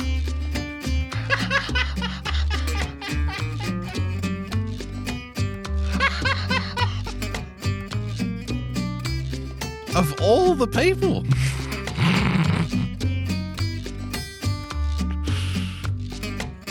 now, if you cast your mind back to the start of the show, sound person, stop it. I told you it was a good one.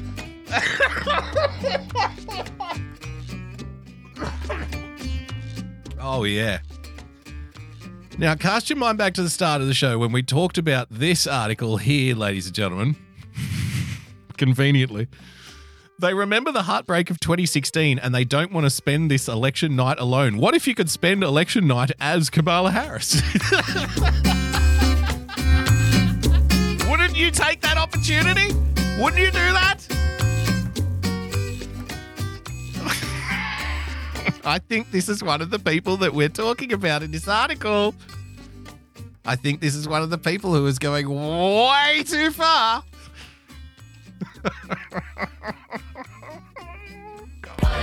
These people are fucking nuts. Nuts. Minister of Fun, Kimmy with the diamond. Uh, Kamala had surgery show, so she wouldn't look like a camel. Kamahl. Uh, you guys have probably never seen Kamahl, have you? Do you know who? Press one in the chat if you know who Kamahl is. Press two in the chat. I guarantee you, Foggy knows who Kamahl, is, and any other Aussies that are in the audience will know who Kamahl is. But we're probably the only ones. Press one in the chat if you know Kamahl. Press two in the chat if you don't. I will. Sh- I will show you Kamahl. I voted for Trump in Foggy 2016. Foggy knows.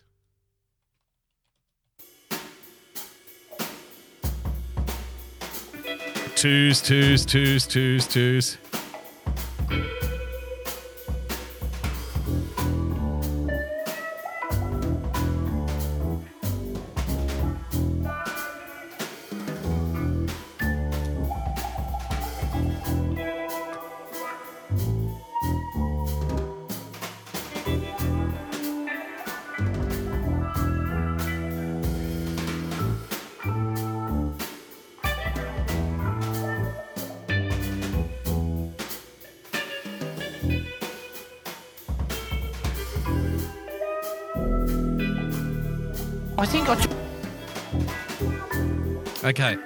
So Kamahl was an Indian singer who was very popular here in this country. I don't know why. but Kamahl was an Indian singer who used to always go on this show called Hey Hey It's Saturday. So I will show you Kamahl. Every Australian knows Kamahl. He's an Indian singer. Took some medication that the crew left lying around. Have you ever gone 48 hours without blinking? Yes, I have actually.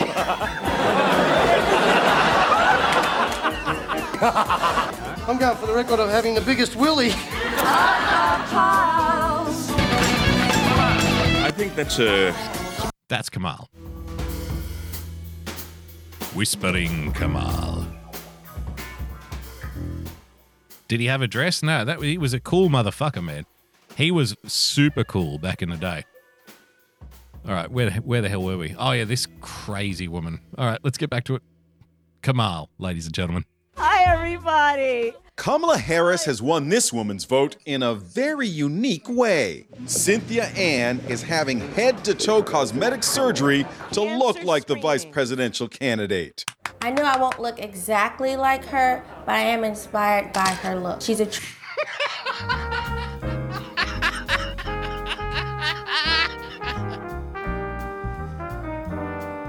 I am inspired by her looks. And see, this is this goes to the point that I was making just a moment ago. What if they're not all devious super spies?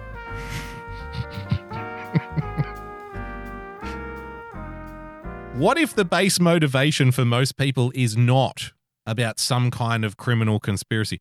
What if the base motivation for most people is I know I won't look exactly like Kamala, but I like her? I mean, the, the, these people are out there and they vote. So, how do you get through to those people? That's what I'm interested in. trendsetter for a lot of women, especially women of color. Especially 32 year old. especially is always a red flag to me. When- I'm not. I'm not a grammar Nazi. I'm not a spelling Nazi. I'm not even a pronunciation Nazi. But especially, I always go hello. I think we're dealing with a plastic surgery candidate here. Old Cynthia has been working on the front lines of the pandemic as a nursing Nurse. tech. And like Senator Harris, she's biracial. I am black and Indian, and I'm proud of it. Well, it's good enough, I guess. Close enough. Foggy in the chat, can we ask her a question? Especially if you really want an answer.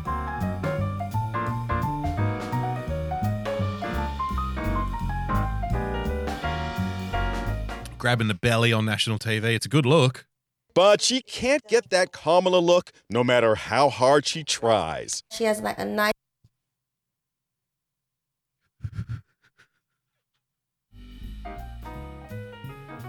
I just, I just try and try and try. You know, sometimes I'll go to bed just wishing that I wake up looking like Kamala. And every day I'm a little disappointed.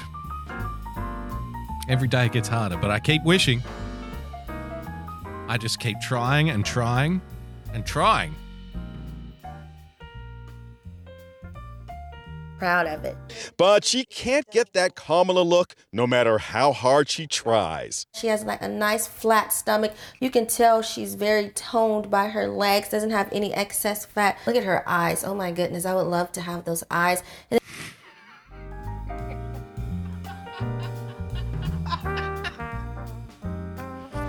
I love you, America. I love you. You're just the best.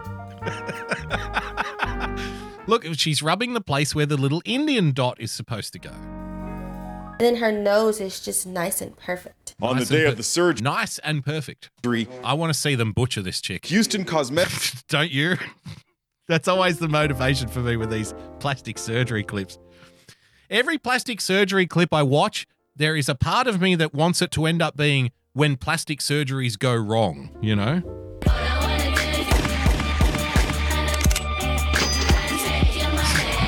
Goofy Boots 2007 with the diamond. I could do her surgery for the price of one bullet.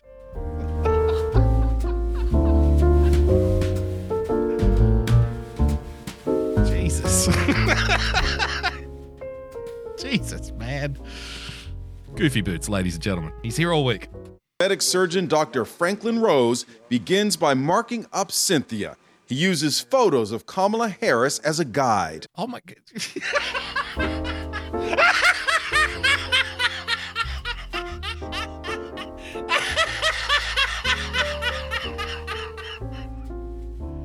Where did this guy get his medical license?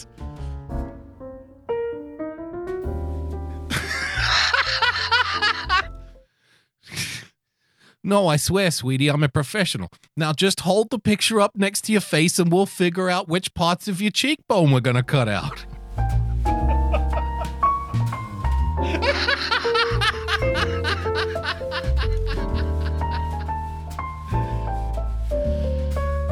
Just hold, just okay. No, just hold Kamala's stomach next to your stomach, and then I'll tell you how much of your stomach we need to, uh, you know, metamorphosize.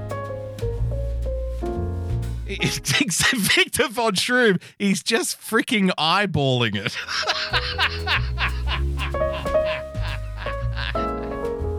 Holy shit! Imagine, imagine the money she's spending on this. Imagine writing a check for like 20 grand and say, you know what, can you make me look like Kamala? Yeah, sure. Do you have a picture of her? I don't care. Can you cut something out of a magazine for me? Tell you what, cut something out of a magazine, we'll scotch tape it to your forehead, and I'll do my best. What do you think? Sharpen my scalpel, nurse. We've got a dream to make come true. Fuck me. Dux Regionus with the diamond. Good to see you, Dux Regionus. Heck yeah, baby. I got tools and we can tube it.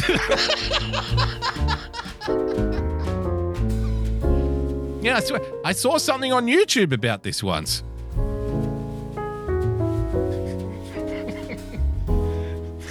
it's like Dr. Nick Riviera. the red thing's connected to the white thing. The white thing's connected to my wristwatch. Dr. Riviera, Dr. Nick Riviera, please report to the coroner immediately. The coroner? I'm so sick of that guy. Kamala is quite curvy, pretty skinny. So we're going to lipo in through here. Kamala has nice high cheekbones, so we're going to get her high cheekbones, high cheekbones. Cynthia will undergo a staggering 12 procedures liposuction on her hips, her outer thighs, inner thighs, and buttocks.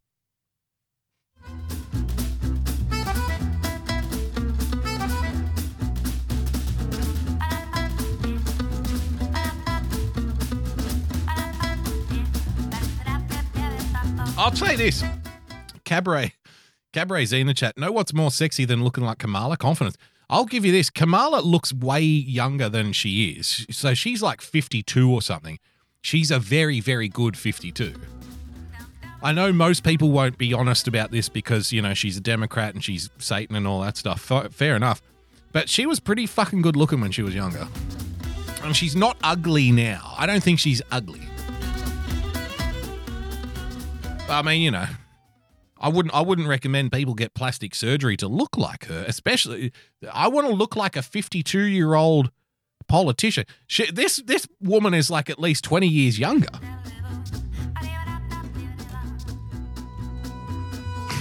she wants to look like a 52-year-old politician. A tummy tuck, abdominoplasty muscle repair, a breast augmentation, liposuction on her cheeks and neck, upper lower eyelid lift. What does this cost? You know, I'm sick of people telling me minorities don't have money. How many Walmarts would you have to loot to pay for this? Oh, come on, come on now. That's not fair. That's not fair. That's not fair. Don't be horrible. Horrible people, all of you. All Liquid of rhinoplasty, Botox, and cheek fillers. Woo! You were there as Cynthia is wheeled into the OR.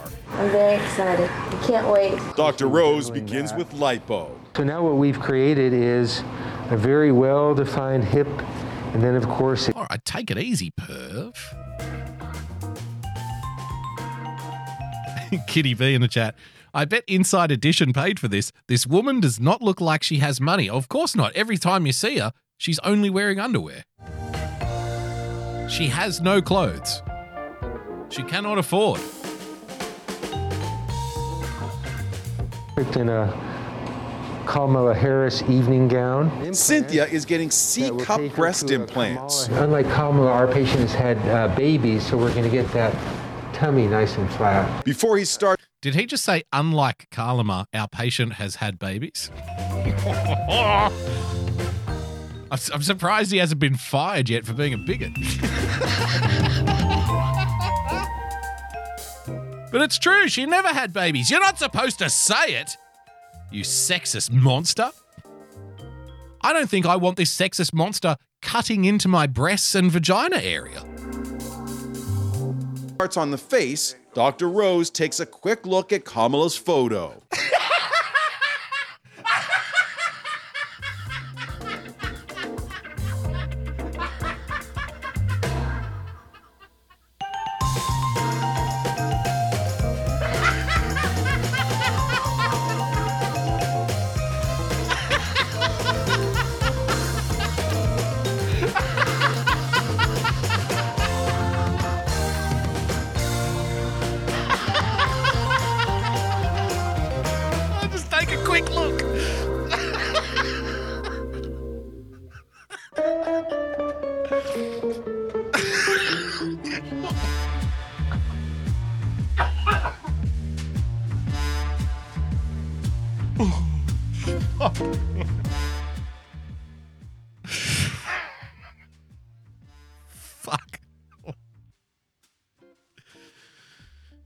just take a quick look. Take a quick look at the photo.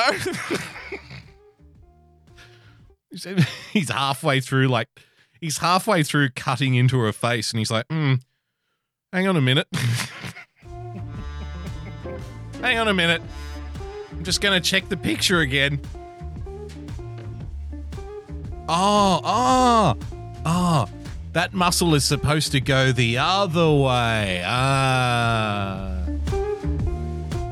Yeah, take a quick gander. Yeah, I think we're on the right track here.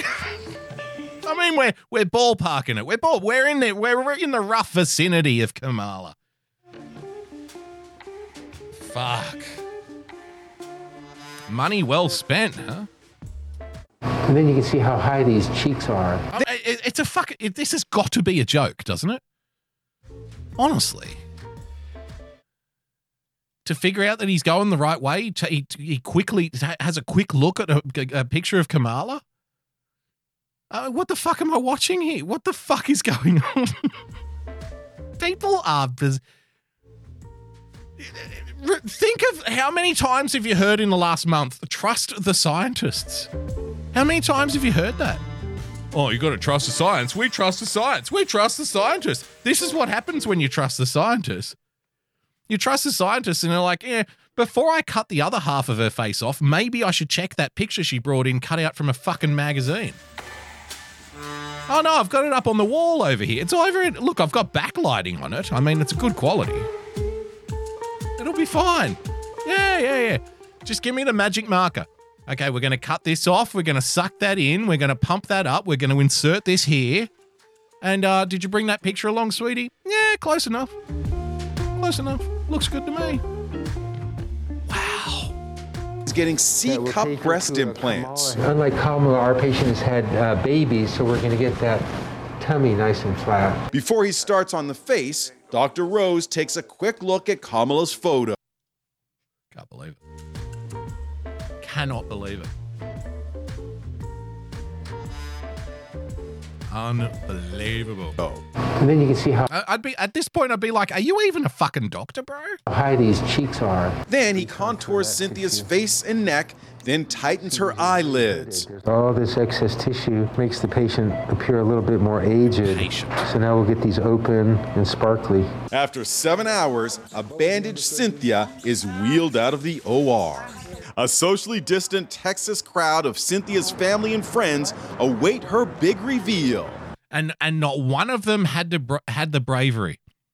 Not one of them had the fucking bravery to stand her there and slap her in the face when she thirst when she first cooked up this fucking scheme and say, Cynthia, what the hell is wrong with you? Cynthia, why don't you just fucking get laid? How about that? Not one of them had the not one of them had the gall. Look at this little they're making a little presentation. They're serving champagne.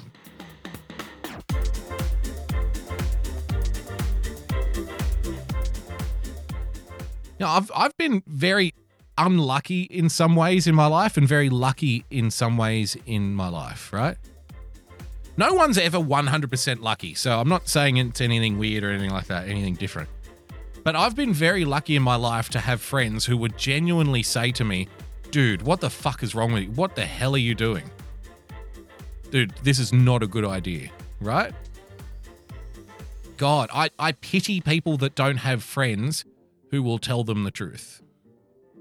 Because that's that's not being a friend.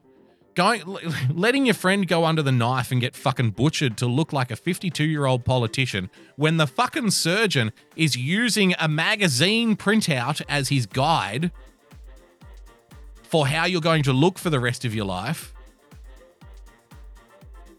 A good friend would be there to stop you from doing it. A good friend would chain you to, in your apartment to make sure that you don't make the appointment. Not these friends, though. Oh, good for you. You're so brave. Fuck, man. Uh, When did we get to a point when we decided that telling people the truth is what a friend doesn't do? You know what I mean? If your friends can't handle you telling the truth, then they're not your friends. and it, it speaks to the political thing too. You know what I mean? Because I, I'm sure I'm not alone here. I've lost I've lost a few friends over politics, but it was never my call. You know, I've had people that have walked away and said, "Fuck this guy, fuck him, I hate him." Yeah, I could have been friends for years, and it's it's because of politics, right? I can't stand his politics. Fuck him, I hate him. Uh, I, okay, it was never. I never. I never pulled that trigger. And there's a great saying: if you can't argue with your friends about politics, you either need new politics or new friends.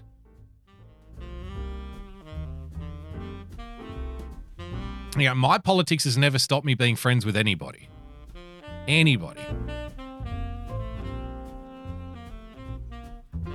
Yeah, I, I have friends who are like Doc Martin boot wearing, uh, pink hair dyed, uh, thick rimmed glasses SJWs. I never never stopped me being their friend. Because politics is over here. They're still the kind of person that will, you know, come out in the middle of the night and pick you up if you need a lift, right? And I would do the same for them.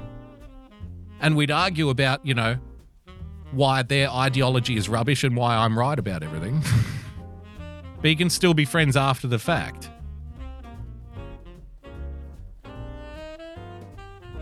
And that's what being a fr- you got to be honest. You got to be able to tell the truth to your friends.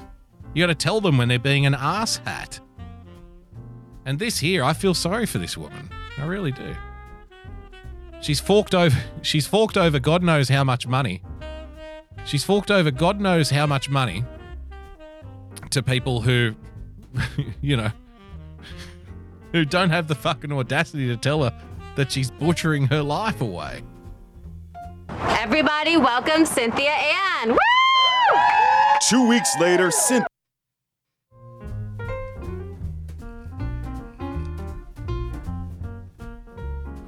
Does Kamala Harris have braces?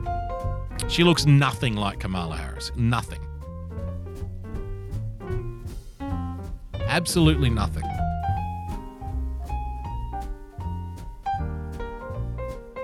All right. One last item for tonight before we go. In preparation for the election tomorrow, I'll be watching. You know what? I may I may do a stream tomorrow. If I do, it'll be at six o'clock. And then you've got uh, Winning TV, dlive.tv slash winning TV, ladies and gentlemen. Phil D'Angelo will be streaming from 8 p.m. tomorrow. So if you want to give Phil a follow, check out his show tomorrow. He'll be doing election night coverage as the results come in. If I do something tomorrow night, it'll be before that, not while Phil's doing his thing. So, but I can't I can't commit right now.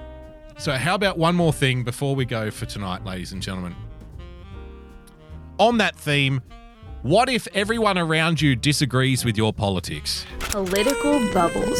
I do feel like I live in a political bubble. It's become safer to retreat into our own bubbles. You're probably familiar with the term. Surrounded by people who share the same political outlook, especially our social media feeds. But what if you're the odd one out? Is there an escape? I definitely am a minority in terms of political views here. People start. Ooh, careful, kid. this kid. Is there an This escape? kid is. I definitely. I definitely am a minority uh, in terms of political views. Ooh, ooh, nice save. nice save, Mister Strawberry Blonde, blue, blue-eyed.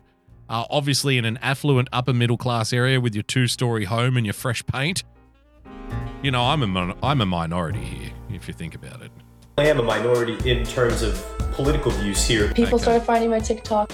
For these teens? Actually, yes. Hey yo, California check.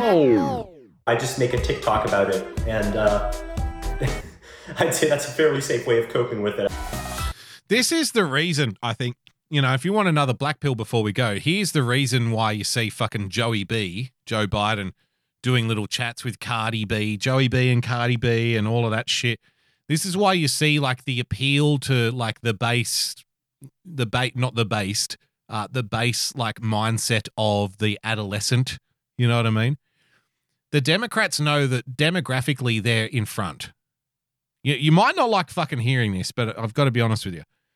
So between I've I've said this before, between 2016 and 2020, they estimate that around six million old, uh, uh, pardon me, around yeah, around six million older voters will die, and most of those voters vote Republican, to be replaced with 10 million younger voters who will, uh, by and large, vote Democrat.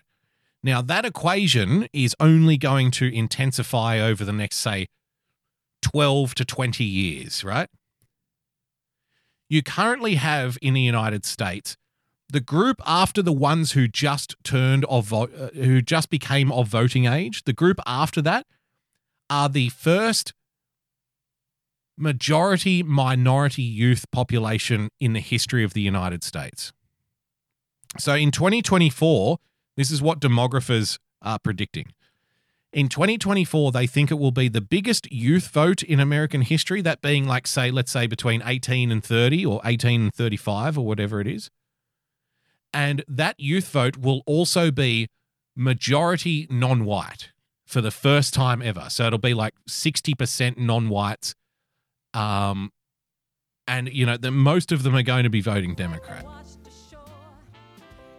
Now, Dux Regina says the Zoomers are way more conservative than you realize. Yes, but in a way, right? Because I remember that study when it came out. So the Zoomers are more conservative in in their views, but they're still only like 25 to 30% of that total generation. You know what I mean? They're still a minority in that age group. So when they said when because I remember the study, the headline was it was in Breitbart and all the other ones. The headline was uh the the generation is more conservative than World War II. Yes, in a way. More conservative in their views, perhaps, but they're still outnumbered. And there may be more of them as a group in that particular age bracket. But in order for that to become a critical mass and in order for that to have any kind of effect in terms of voting trends, it has to be doubled and doubled and doubled for like that generation and the next generation and the next generation because that's what's happening in the opposite direction right now. So there's a there's a reason like you know some people are very good at planning ahead for stuff. There's a reason that they're all like there's a reason that David Hogg was tot- trotted out as you know the voice of the youth and stuff even though you you know you you're cynical about it and you don't like it that's fair enough i understand i understand i agree with you but you know 2 million followers and that that it all counts into like their grander strategy of things because they know in 2024 uh, the youth vote is going to be very important. They're already getting them riled up. They're already getting them agitated. They're already getting them to the point where, like, social to get 150,000 followers on Instagram talking about politics as a 15 year old is nothing. To talk about, you know, racists and all that kind of stuff. It, it, there's a there's a program at play here. This is Paul. He's a liberal 15 year old living in South Carolina. He's, of course, too young to vote, but that's not stopping him from sharing his opinions. South Carolina is majority conservative, of course, and generally speaking, it's no different where I live. I interact with Trump supporters on a daily basis. Give me that. Fake news, fake news. Now, when you're stuck here, it's just something you have to deal with, and it's something you have to innovate. Excuse me, do you know how to get to town?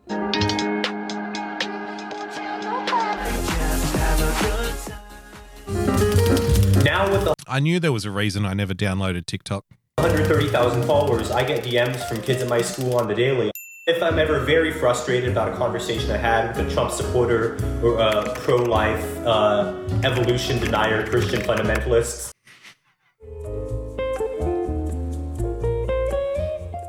I love this because whenever I meet a young person who's all bright eyed and bushy tailed and saying like a lot of the things that I used to say when I was around a similar age, you know, that nihilist, um, Darwinist kind of way of viewing the world, I say, okay, that's great. So you believe uh, in the theory of evolution? And be like, yeah, yeah, of course. What are you, some kind of Christian or something? He's like, yeah, whatever. So you believe in the theory of evolution, and they're like, yeah. And I'm like, "Okay, why should we keep the uh, disabled alive then?"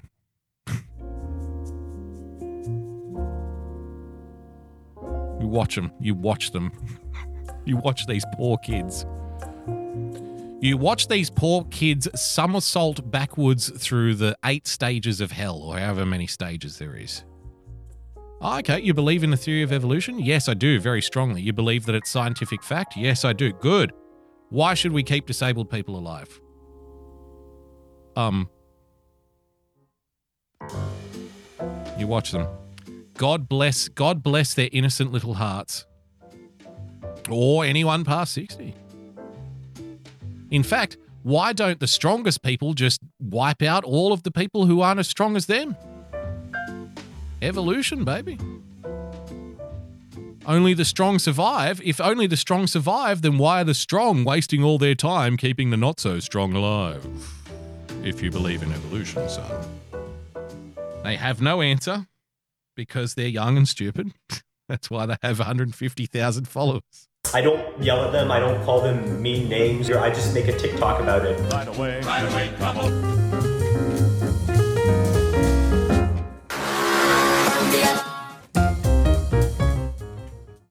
Meanwhile, on the other side of the country, Okay, so now here's the other side of the country. Now, to be fair to the BBC, the BBC picked um, a male to be the Liberal and a female to be the Trump supporter. to be fair to the BBC.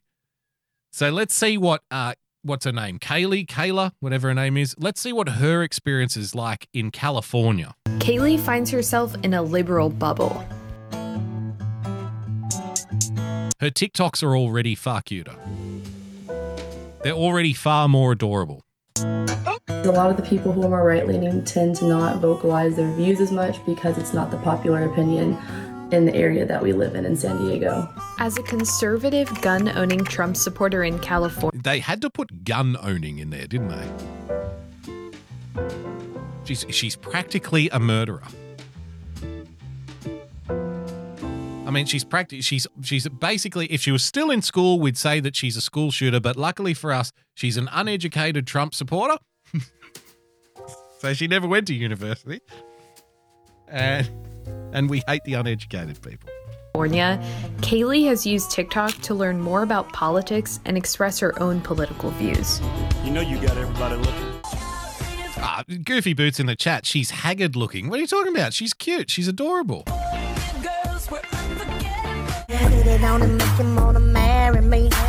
So when you start talking about politics and you don't have the popular opinion, there is going to be people who disagree with you. People would say that they were going to find me and rape me. They hope I was raped, and then they said they're going to find where I live. they hope I was raped. So you've, you've got the liberal kid on one side saying, I'm a minority. and you've got this girl saying, Yeah, you know, sometimes I don't like telling people I'm a Trump supporter because when I do, they threaten to rape me. But she is a gun owner, though. She's a, she's a gun owner, so you know she kind of had it coming. You know, I mean, you want to rape everybody with your gun, don't you? You awful gun owner, you.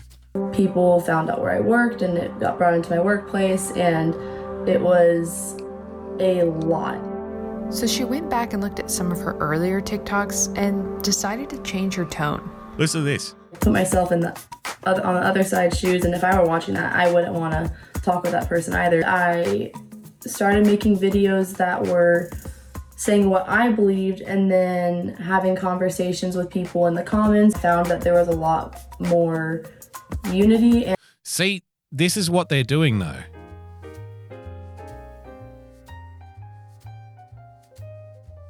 Right? So the guy, the guy who's a liberal in South Carolina, his combativeness, his aggressiveness is applauded. Good for you. Good for you. Standing up for what you believe in, right? Good for you, young man. You're brave. You're a minority politically. But her, she, she needs to come to us. Like we're the progressives here in this conversation, right? We see the progressive boy in South Carolina. Good for him. He's got 130,000 followers. He's combative. He doesn't give a fuck. He goes after it. He doesn't care. He gives the finger to the establishment. He's a rebel. But for her, it's like, no, no, no. You need to tell people how you started being less, you know, less out there. You need to start telling people Tell tell our audience how you started to make friends. Tell you tell our audience how you're not combative anymore. You're not aggressive anymore. You know, you were getting rape threats, but that's only because, you know, you were too extreme on your TikTok channel, obviously. so you started saying, you know, nice, you started being nicer, you started being nice to people. You started to operate within yourself. You had to find a way to manage, didn't you? Exactly. Thank you, Minister of Fun Kimmy. Public shaming scores again. Is she being mansplained to? Yes. And more of an understanding and kind of bridged a gap. We learned things that we didn't know about certain topics that we talk about, whether it was like gun control or See, I needed I needed to I needed to bridge the gap. I needed to build levels of understanding. It's her it, it's her responsibility to reach out to us. Whereas if we have like a young progressive on the other side of the country, it's his responsibility to teach them. Right? With that, ladies and gentlemen, that brings us to the end of tonight's. I I, I swear I could have gone for another fucking two hours because I've got so much stuff here. Suburban women voters are leaving Trump. The Oscars. I've got a bunch of stuff. So if if we come back tomorrow night, um, I might save a couple of those for tomorrow night, plus any new information that we get our hands on uh, for the election show. But thank you so much for joining us, ladies and gentlemen, boys and girls. If you'd like to become a full-time supporter of the show, then please, by all means, head to patreon.com slash boogiebumper. Become a subscriber by hitting that subscribe button on your preferred podcast player. And of course, if you would like to wave your finger at me and tell me to be a little more respectful, then you can do so by following me on Twitter at Boogie Bumper. Don't forget to follow all of our friends Irrational Times, Coffee Talk with Sandra, uh, Winning TV, Mr. America, The Bearded Truth, At Real Person PLTCS, JJ Stoner, The Sunday Night Shit Show, Joy of Pessy, Major Tom, Y Censored Kimmy, UK Neil, Iceman Double Four Double Three, everybody's favourite lover of French women, Mersh, and anyone else I might have forgotten. Uh, until tomorrow night, and if not tomorrow, then Wednesday night, stay calm, stay rational. God bless, and we'll see you soon. Bye bye.